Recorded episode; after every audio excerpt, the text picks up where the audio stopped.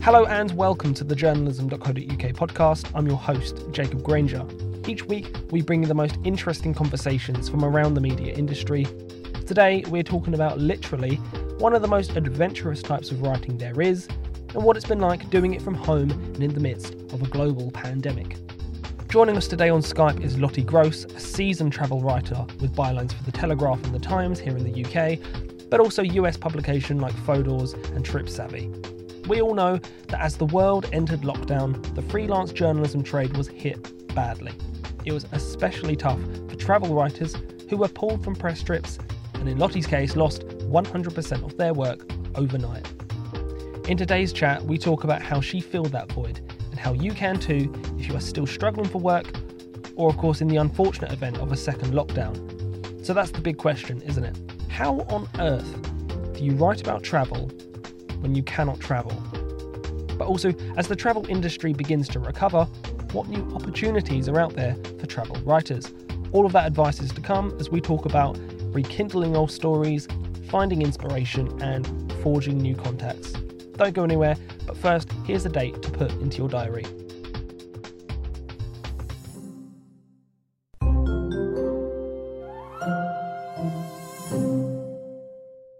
As well as great editorial content, journalism.co.uk also provides media training for journalists, editors, and other media professionals.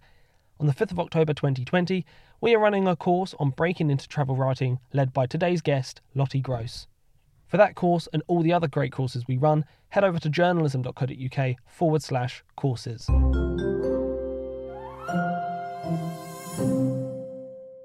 Lottie, welcome to the journalism.co.uk podcast. How are you? Hi, thanks. I'm uh, I'm good, thank you. Yep, I'm just back from a nice long dog walk, so feeling refreshed, ready to chat.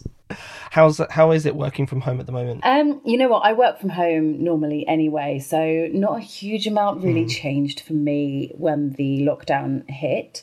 Um, however, obviously the travel is no longer happening. So um, I'm spending a lot more time at my desk than I'm used to, but I'm actually quite enjoying it. I feel like I've been pretty productive um, despite everything. Sounds like we've got a lot to dig into. Obviously, I'm interested in terms of what it's like being a travel writer when obviously the last few months we've had lockdown and we are still in the midst of a pandemic what has that experience been like for you as a travel writer and obviously a travel writer sort of trainer as well? So I think um, I did what most travel writers did, and I had an existential crisis pretty early on. Mm-hmm. Um, yep. So I just started to wonder, you know, what what is the point of me doing what I do when it can just be ripped away from me like this? Why have I got into this career that's so fragile? Why have I managed to shoehorn myself into this tiny corner of travel where I don't have much experience in any other aspects of journalism, really? Um, so it all, in the beginning, felt quite bleak. Um, but it's not, you know what, it hasn't been that bad. And it's been a really nice opportunity for me to look back on some of my previous trips and previous ideas that I never got to pitch or ideas that I never really got round to properly forming. I've sought out new areas of journalism to try and break into, and I've also um, broke into some new travel publications that I didn't expect to be writing for anytime soon, considering I can't travel. Sounds like you've broadened yourself out a little bit. Yeah, and I think that's a really good thing to do. I think my advice for any journalist would be to to always try and have a couple of strings to your bow at least, which I did have um, in a sense. I, I, alongside my editorial travel writing, I do a lot of copywriting and B2B travel writing. So I had all these different strands within the travel industry. Um, but obviously, because travel as a whole has been hit so badly during the pandemic, it did, it, I, I literally lost 100% of my work overnight. Um, but I managed to come back from that and I haven't been unable to afford to buy food. So that's good. So I'm sure we will dive into exactly the how in terms you've managed to survive that overnight mm-hmm. 100% sort of loss. Talk to me a little bit about how the process of travel writing normally works and kind of what's fundamentally changed as we've sort of entered into this sort of COVID 19 period. Sure. The way that most people think of uh, when they think about travel writing and the way most people work when they're in the industry is you seek out ideas and inspiration either from just reading in the media or reading books um, or talking to people or um, particularly talking to PRs. There's a really big PR journalist dynamic in the travel industry, probably more so than a lot of other industries. I think it's quite similar to fashion, for example. But you would seek out your ideas, and then maybe you would pitch some of those, you know, fully formed ideas to an editor or a publication, um, and then from there, if you get the commission, you can then start organizing a trip. Um, alternatively, you might get invited on a press trip, and usually, you know, the PR would come to you and say, We're running this press trip. They might represent a destination or a particular hotel or a tour operator.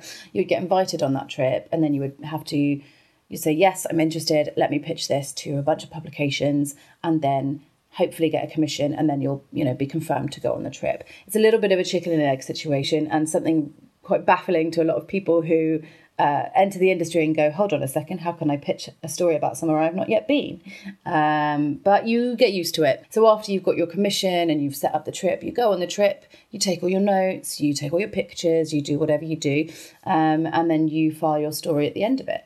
Um, that's what the traditional way of travel writing. But there's also a lot of desk work done as well. So, for example, I'm writing a story at the moment on the most exciting British Isles cruises uh, for 2021, um, and that's for Telegraph. And I pitched that story a while back because obviously cruising was um, not going to be something many people were going to do abroad this year. So I thought, hey, why don't we talk about next year's British cruises um, and talk about the British Isles and why you know this is this is a better time than ever to start cruising around Britain. Um, and the editor said, yes, please. And so I'm now working on that. Now, obviously, I've never been on any of these cruises. I might have been on one or two, but I don't have to have been because ultimately what I'm doing is writing about a concept and offering people inspiration. So I'm not trying to write with authority necessarily about a specific place or a specific experience. I'm purely providing inspiration for people and showing them what's out there. Um, so there, there are a few different types of, of travel writing, um, and they work in different ways. So thinking about uh, the press trips and the budgets, which you just talked about, what's kind of happened now over the last couple of months in regards to those specifically? Interestingly, actually, I was on my way to a press trip um, on the 13th of March when um, my flights got cancelled and my, my whole trip got cancelled um, because of the pandemic. And then 10 days later, we were in lockdown pretty much. So um, everything got um, just stopped overnight everybody was sent home from where they were. Everybody really? was, yeah, pretty much. Um, you know, I had a few friends in Peru, other friends in Europe, and, and everybody was just told to get home as soon as possible. Um, obviously, no publication wanted to be responsible for people getting stuck out there, and no PRs or destination representatives wanted to be responsible for having journalists in their country that they had to look after if things went south, which they were very quickly doing. So everybody pretty much was immediately grounded, and I don't think anybody really travelled after the middle of March, to be honest, unless they were, you know, travelling home to Britain. Since then, it's been super quiet. Um, editorial budgets have been completely slashed because advertising isn't there anymore. I know that one national paper was working to about 50% of their usual budget. Um, which is, you know, really, really hard for the freelance writers like me, who are now not only um, pitching against thousands of other freelance writers for a position on their website or in the paper, but you're also pitching for a smaller number of, of positions because, uh, you know, budgets are far, far smaller than they were. I think now, I mean, we're in August now, and I think things are starting to pick back up. I've had a couple of press trip invites, which is lovely. I've been on a press trip, which was very exciting. Um, I was in Spain at the beginning of July to report on the um, what I dub Freedom Day, that the uh, when the FCO lifted their travel restrictions. Um, so you know, I think things are certainly picking up, and budgets are definitely picking up. I'm seeing a lot more response from editors when I'm pitching stories, and I'm seeing a few editors even putting pitch call outs on Twitter and things like that. So I think things are gradually getting back to normal, but there will be repercussions for the industry for quite some time to come. I mean, stressful sounds like an understatement from what you've experienced over the last couple of months, but it, sounds like things are kind of recovering. You said earlier on that you've been able to revisit old pieces. How was that a good way for you to still have something to talk about and write about when you were stuck indoors or had sort of limited travel? Well, I mean, I think just being busy really helped my mental health. so sure. giving myself something to focus on like that was really good. But it was also just nice because it felt, you know, often as a as a travel writer and journalist, you fly in and out of places so quickly and you gather so many ideas for so many stories and you never really ever get to do a place justice. Writing one article about one trip is just never enough. So it was quite satisfying to be able to go back over my past trips. For the example I'll give you is um, I wrote a piece for Fodor's recently about um, traipsing through sludge in the sewers beneath Antwerp. Um, it was pretty disgusting. Um, but I, I, had I was so um, I was so disgusted by the whole experience. Um, I actually wrote the piece almost immediately after I'd had the experience. And I was in Antwerp doing a completely different story. It had nothing to do with that really, but it, that just happened to be something that I did at the time. So I wrote the story immediately because I was like, this is a great story. Mm. I can make it funny. I feel very passionately that this is a vile thing to do, but it's probably quite an entertaining thing to read about. Um, so I wrote it up and then I never did anything with it in the end. I didn't even pitch it to anybody because life took over. I had a full time job at the time. I was the editor of a brand new travel website. Um, and so everything sort of got in the way. And I was essentially just scrolling through my Google Drive, looking at all the different random documents of notes and half written articles I've got. Uh, and I thought, hold on a second, I can definitely do something with this because it was ultimately all about germs. And we've all just recently become newly founded germaphobes uh, thanks to this coronavirus. And I thought, here's an angle. So I ah. pitched it. Fodor said, yes, please. And so all I had to do really was go back over my old copy, tidy it up, and then I rang up the um, people who run the attraction and I interviewed them and I just checked that nothing had changed and I just found out what they think the future of their disgusting attraction is, considering we're all now germaphobes. Um, and it turned into quite a nice piece and it was published um, on Fodor's last month. So that was it was really rewarding to do that because ultimately there was very little work involved. I'd already done the work, and so you know that was two hundred dollars that I could earn in a morning. That's amazing. That's a great example, really, uh, in terms of just resurfacing an old gem that has sort of never seen the light of day. Was it kind of hard going back and uh, sort of going back over the writing, given you weren't necessarily in the moment? You know what? I mean, I, the piece I'd written was actually pretty fully formed. Um, it was already sort of 700 words. I mean, a lot of it needed changing to to make it relevant to the current situation. All right, okay. Um, but also, I mean, what was interesting is that my writing style has changed quite a lot since then because that was back in 2017, and we're now three years later. So it was quite interesting to um, go back over my writing and just tweak it to make it sound a bit more like present day me. Um, so that was fun. Um, but otherwise, I think actually the distance that I've had from the experience and reading what I had written at the time almost helped in a way. And I'm sure if I went back over pieces that have now been published in other publications, I would read them and go, oh, I really wish I'd said this. I really should have phrased it like that. Um, because often when you have distance from a trip or an experience, you're better able to summarize that to a reader. Yeah, the the dust settles, doesn't it, in a sense? Exactly, the dust settles. That's that's exactly what it is. And I think also once you've had the experience and you're, you know, you write up all your notes and stuff because it's so fresh, you forget how other people don't really know what you were doing and they don't necessarily understand the circumstances. They don't understand the history or the context that this whole experience is surrounding. Whereas when you've had some distance from a, an experience, then it's much easier to provide that context and provide all of the lovely descriptive, you know, in the moment stuff that you could have done at the time as well. I liked what you said before about how keeping busy has kept you sane. What else has kind of really helped through the, through this time in terms of I don't know tools that have kept you going and um, helped your your life kind of make sense at the moment, or other skills that you've really tried to develop and flesh out? What, what else has really kind of been a saving grace for you at this time? I think my colleagues, to be honest, um, as a freelancer, I obviously don't have colleagues in an office um, or even a virtual office, as most people have today. Um, so it has initially it was quite odd, just sitting at my desk, having nothing to do, and looking into the void and thinking, "Oh my god, I am failing." Mm. That was really scary. Um, but pretty quickly, I'm in a couple of WhatsApp groups with um, my peers, um, other freelance journalists, mm-hmm. and, st- and some staffers as well. And since since everything sort of kicked off, we all immediately rallied around and we had our Zoom calls and we had big chats. We had a friend of mine launched a book during lockdown, which was very unfortunate for her, but we had a lovely book launch via Zoom with about 30 or 40 people, which was really good fun. Um, so I actually think my colleagues have been a huge help and just having, you know, weekly or fortnightly catch ups with friends in the industry and just talking about how rubbish everything is.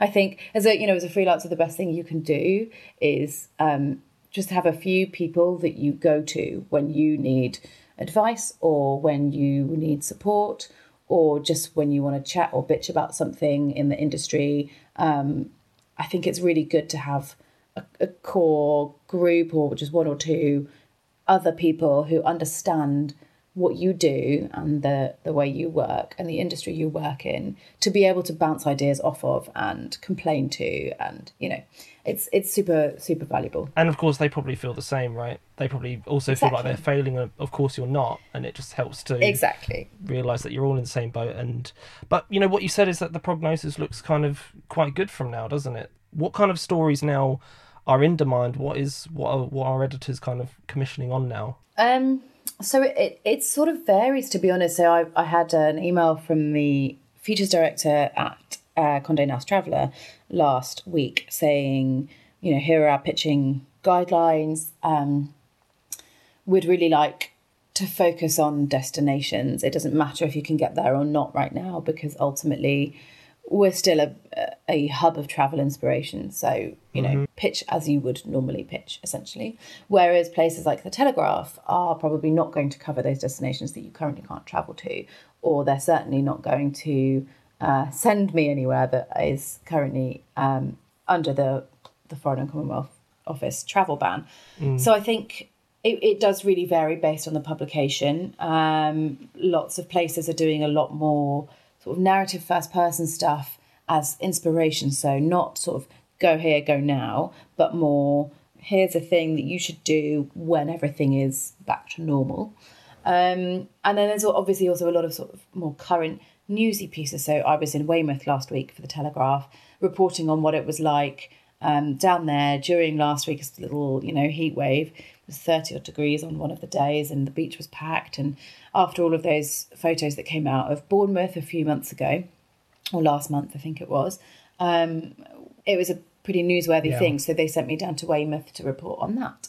Um, uh, so I think it does it does really vary. I think the key thing I would advise anyone right now is just just keep the pandemic in mind and don't pitch something that feels completely ir- irrelevant or insensitive to the pandemic, but also don't center all of your ideas around the pandemic because at some point we have to move away from that. And actually, what would be nice is to hear about new stuff that's mm-hmm. popping up and new things that are happening in destinations over the next 12 months I think. So, and I know that some editors are also asking for that sort of thing. So, rather than focusing on, oh my God, where can we go now? What can we do here? What's it like going to a restaurant in Greece? What's it like going to a hotel in Spain? And we've we've all done all that stuff pretty much now. So it's time to focus on the future and start trying to be a bit more optimistic about travel, as far as I'm concerned. Like your example of the the British cruises, right? Exactly. if you can't go and do the travel, is it possible for the travel to come to you in the sense of you writing about what's on your doorstep and local to you? Absolutely. I've done a lot of that. um, right at the beginning of lockdown, actually, I was uh, asked to write a few features on British travel. So I've been writing dog walks around Britain for Woman magazine, or I've been writing uh, Britain's best small town escapes for Woman and Home. I've written stuff on the Cotswolds for Trip Savvy and the Telegraph. So these are all things that I can do from my desk because I know this country very well. Um, and these are all things that that I can do. And and you know, some of them I could have travelled for. I travelled to the Cotswolds, for example, for an afternoon to go and report for the Telegraph, and I explored some of my own back garden, in a sense, um, the countryside where I live. I'm in South Oxfordshire, so I explored this area a bit more to inform some of the writing I was doing for Woman and Home. So it's it's certainly a good time to start looking closer to home for your travel inspiration. And that means it's also a good time to start looking further afield for your commissions. So not only can you write more about your home towns or your home ground or your home country, um, but you could also go further afield for your commission. So, for example, Trip Savvy is obviously based in the US and has a largely US readership. So, I've been writing UK focused stuff for them because ultimately it's something that they will always want. Um, the UK is a huge destination for Americans, um, and they they were interested in co- stories about the Cotswolds. Um, so that was a really nice fit for me. And Fodor's, again, like I said um, earlier, I went to Foeders, which is another US publication, um, for that Antwerp commission. So it's a really great opportunity to look a bit further afield because the American writers can't currently come to Britain to cover Britain. So now we can. Precisely, yeah. Mm. So you're really leveraging your local expertise mm-hmm. for foreign publications. Exactly, exactly. And I, I mean, I have yeah. done that over the last couple of years. Um, I've been trying to do a little bit less travel just because the it's an, such an unsustainable lifestyle um, in terms of the environment and also in terms of you know relationships and life really. Um, to be constantly traveling it's some people it's their dream and that's absolutely fine but it's certainly not mine. I, I do like to have a home and friends and family and be around. So I've been trying to travel a little bit less, and the way I've done that is by leveraging my, my UK expertise and, and selling it to America, basically. So, I mean, this this was really sort of the type of work that was filling the void left when, as you said earlier on, overnight you'd lost 100% of your work. Yes, exactly. Still building on this idea of foreign publications, have you got any good tips in terms of building those contacts and those sort of uh, mm. abroad um, commissioning editors? How do you kind of get in contact with them and start to get work with those? It's tricky because ultimately it's all about networking and building relationships, and that's obviously very hard to do remotely from across the pond. Um, so uh, for me, uh, for example, this Fodor's commission I got, I think, you know, I approached them, they'd never heard from me before, um, but I approached them uh, via PitchWiz, which is a, a great platform for seeking editors who are looking for stories. Um, so I pitched them via PitchWiz, and they said yes, of course, and that was great. I, I, didn't have an existing relationship at all. So the thing that got me that commission was probably my reputation and my previous work and my portfolio and the fact that I've written for US publications in the past. The first time I ever wrote for a US publication was for Afar. Um, and the sole reason I was able to get in there with Afar was because my old boss moved to the States and got a job there. Um, and it is, it's, it's, the whole industry is very much like this. You've got to, strike up relationships and massage those relationships because you never know where those people are going to go and you never know how you could you might be able to work with them in the future. And so that's sort of how i've worked for my entire career is i've you know tried to be kind and nice to everybody. I have been respectful of everybody even when i disagree with them and you know whatever they're doing um, because you just never know when someone might become a very important editor that you might want to pitch to. Um, and I'm not saying you have to be two faced, you don't have to be false to people, but it certainly helps to just remember that, that, that these people that you're interacting with um, at networking events or even just on Twitter um, might one day be a commissioning editor that you have to approach to get a commission. So, in terms of making contacts across the pond, I use Twitter a lot and I've certainly got work through Twitter. Um, I've got work from Spain and from Amsterdam through Twitter because people have seen what I do. I'm very vocal and I'm very um, outspoken on social media, and people see what I do. They look me up and they realize that there's maybe some way we can work together. Um, I also have some good SEO on my uh, portfolio website. Um, and that has also brought in work for me from all over the world. So when you're pitching foreign publications, it helps to have somewhere where people can go to look you up and just make sure you're a legit person. You're pitching from outside of their pool of, of writers and, and their knowledge base, probably. Coming back to what you were saying before about sort of developing those foreign contacts, under normal circumstances, how tricky is travel writing to sort of break into? And in the current context, sort of what's it like and is is it a good or bad time to be considering it? I think under normal circumstances, travel writing can be incredibly difficult to break into um, because essentially it's a very closed, insular industry. I found it very frustrating when I was trying to break into travel writing, and, and this is partly the reason I want to do this course with journalism.co.uk is because I was so dejected by my experience of talking to other travel writers way back when I was at university studying journalism. Um, and so I, would contacted the British Guild of Travel Writers. I'd contacted a bunch of writers that I found on Twitter um, as part of an assignment at university. I had to interview people that I aspired to be or have their have a similar career to, um, and all bar one either ignored me or told me not to go into the industry. There's no money in it. There's no point in trying to get into it.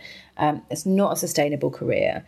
Um, now I'm sitting here laughing at those people because I have made a career of it. I got into it. I was very determined after feeling very dejected. I was then very determined to uh, show them up. And I am now making a very good living from travel writing and have even managed to buy a house with my salary from travel writing, which is wild. That sounds appealing. Right? I know. yeah. So, under current circumstances, it's certainly tricky. Um, it's still just as tricky as it was before. Um, but I would say that maybe actually there's probably some more space for some newer writers and some new voices. The industry, in the wake of the Black Lives Matter movement and everything that was going on back in June, the industry has really woken up to the fact that it is an incredibly white industry. Um, and that's not good for travellers, it's not good for our publications, and it's not good for travel as an industry in general. So um, there are certainly more opportunities for new and diverse voices. Um, and I think there are just more opportunities as it is because I think actually a lot of travel writers who don't just do travel writing full time will have given up on their travel stuff and focused on other areas of their career that um, probably weren't quite as badly affected um, as travel was. So there's possibly some people that won't re enter the industry after this pandemic. And to be honest with you, I think there is always room for new voices because I remember when I joined the British Guild of Travel Writers, the average age was certainly over 50, I think. You know, and it is getting younger, but there's there's always room for more. Absolutely. I would always say there's always room for more. And now actually, while things are tricky right now, in a couple of months' time, providing we don't hit get hit by a second peak and providing that travel continues to keep opening up, um, actually there are going to be more advertising dollars and therefore more budgets for commissioning travel stories than ever before, and there will be more of a taste for travel. This pandemic has not dampened people's desire for traveling, and I think actually once we have, you know, some sort of freedom that was similar to the freedoms we had before, things will take off and be as as good as ever. What's your kind of final piece of advice besides, of course, joining the course on travel writing from sort of your bedroom and from home? Just keep reading. Um, travel writing from home can be really difficult, and generating ideas when you're trying to be a travel writer at your desk can be very difficult. Um, so keep reading, keep going outside, keep talking to people, um, and ultimately, if you are writing about places from your desk, places that you've never been to, um, then do your research.